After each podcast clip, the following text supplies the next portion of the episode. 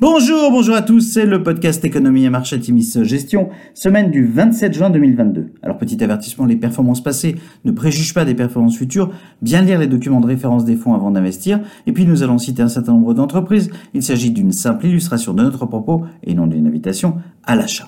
Alors cette semaine nous avons titré Répit ou rebond durable avec un gros point d'interrogation.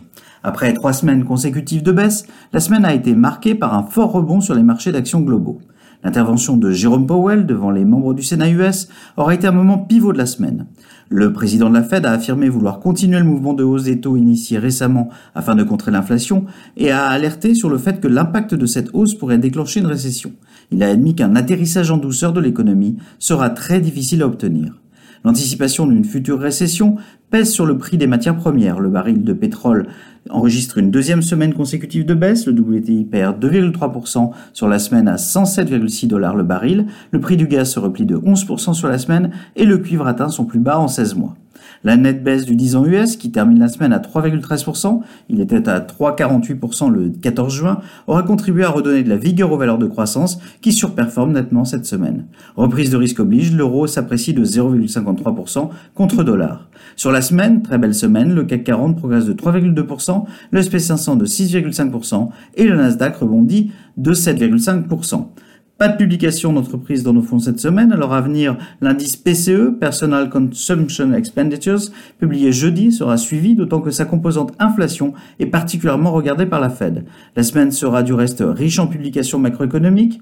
Aux États-Unis, les ventes de biens durables, l'indice des prix immobiliers Case-Shiller, les indices de confiance des consommateurs et l'ISM manufacturier donneront les indications précieuses quant à l'orientation de l'économie américaine. Les rebalancements de fin de trimestre pourraient continuer à soutenir les marchés les prochains jours après un semestre particulièrement difficile. L'entrée potentielle de l'économie américaine en récession, c'est aussi vrai en Europe, est paradoxalement une bonne nouvelle pour les investisseurs en actions, annonciatrice d'une nette baisse de l'inflation et de moindres tensions sur les taux. Notre biais croissant se retrouve de l'allant. Il faut dire que les valorisations nous semblent particulièrement écrasées pour de nombreux dossiers de haute qualité et que les publications les plus récentes n'affichent pas du tout l'effondrement de la rentabilité annoncée par certains stratégistes.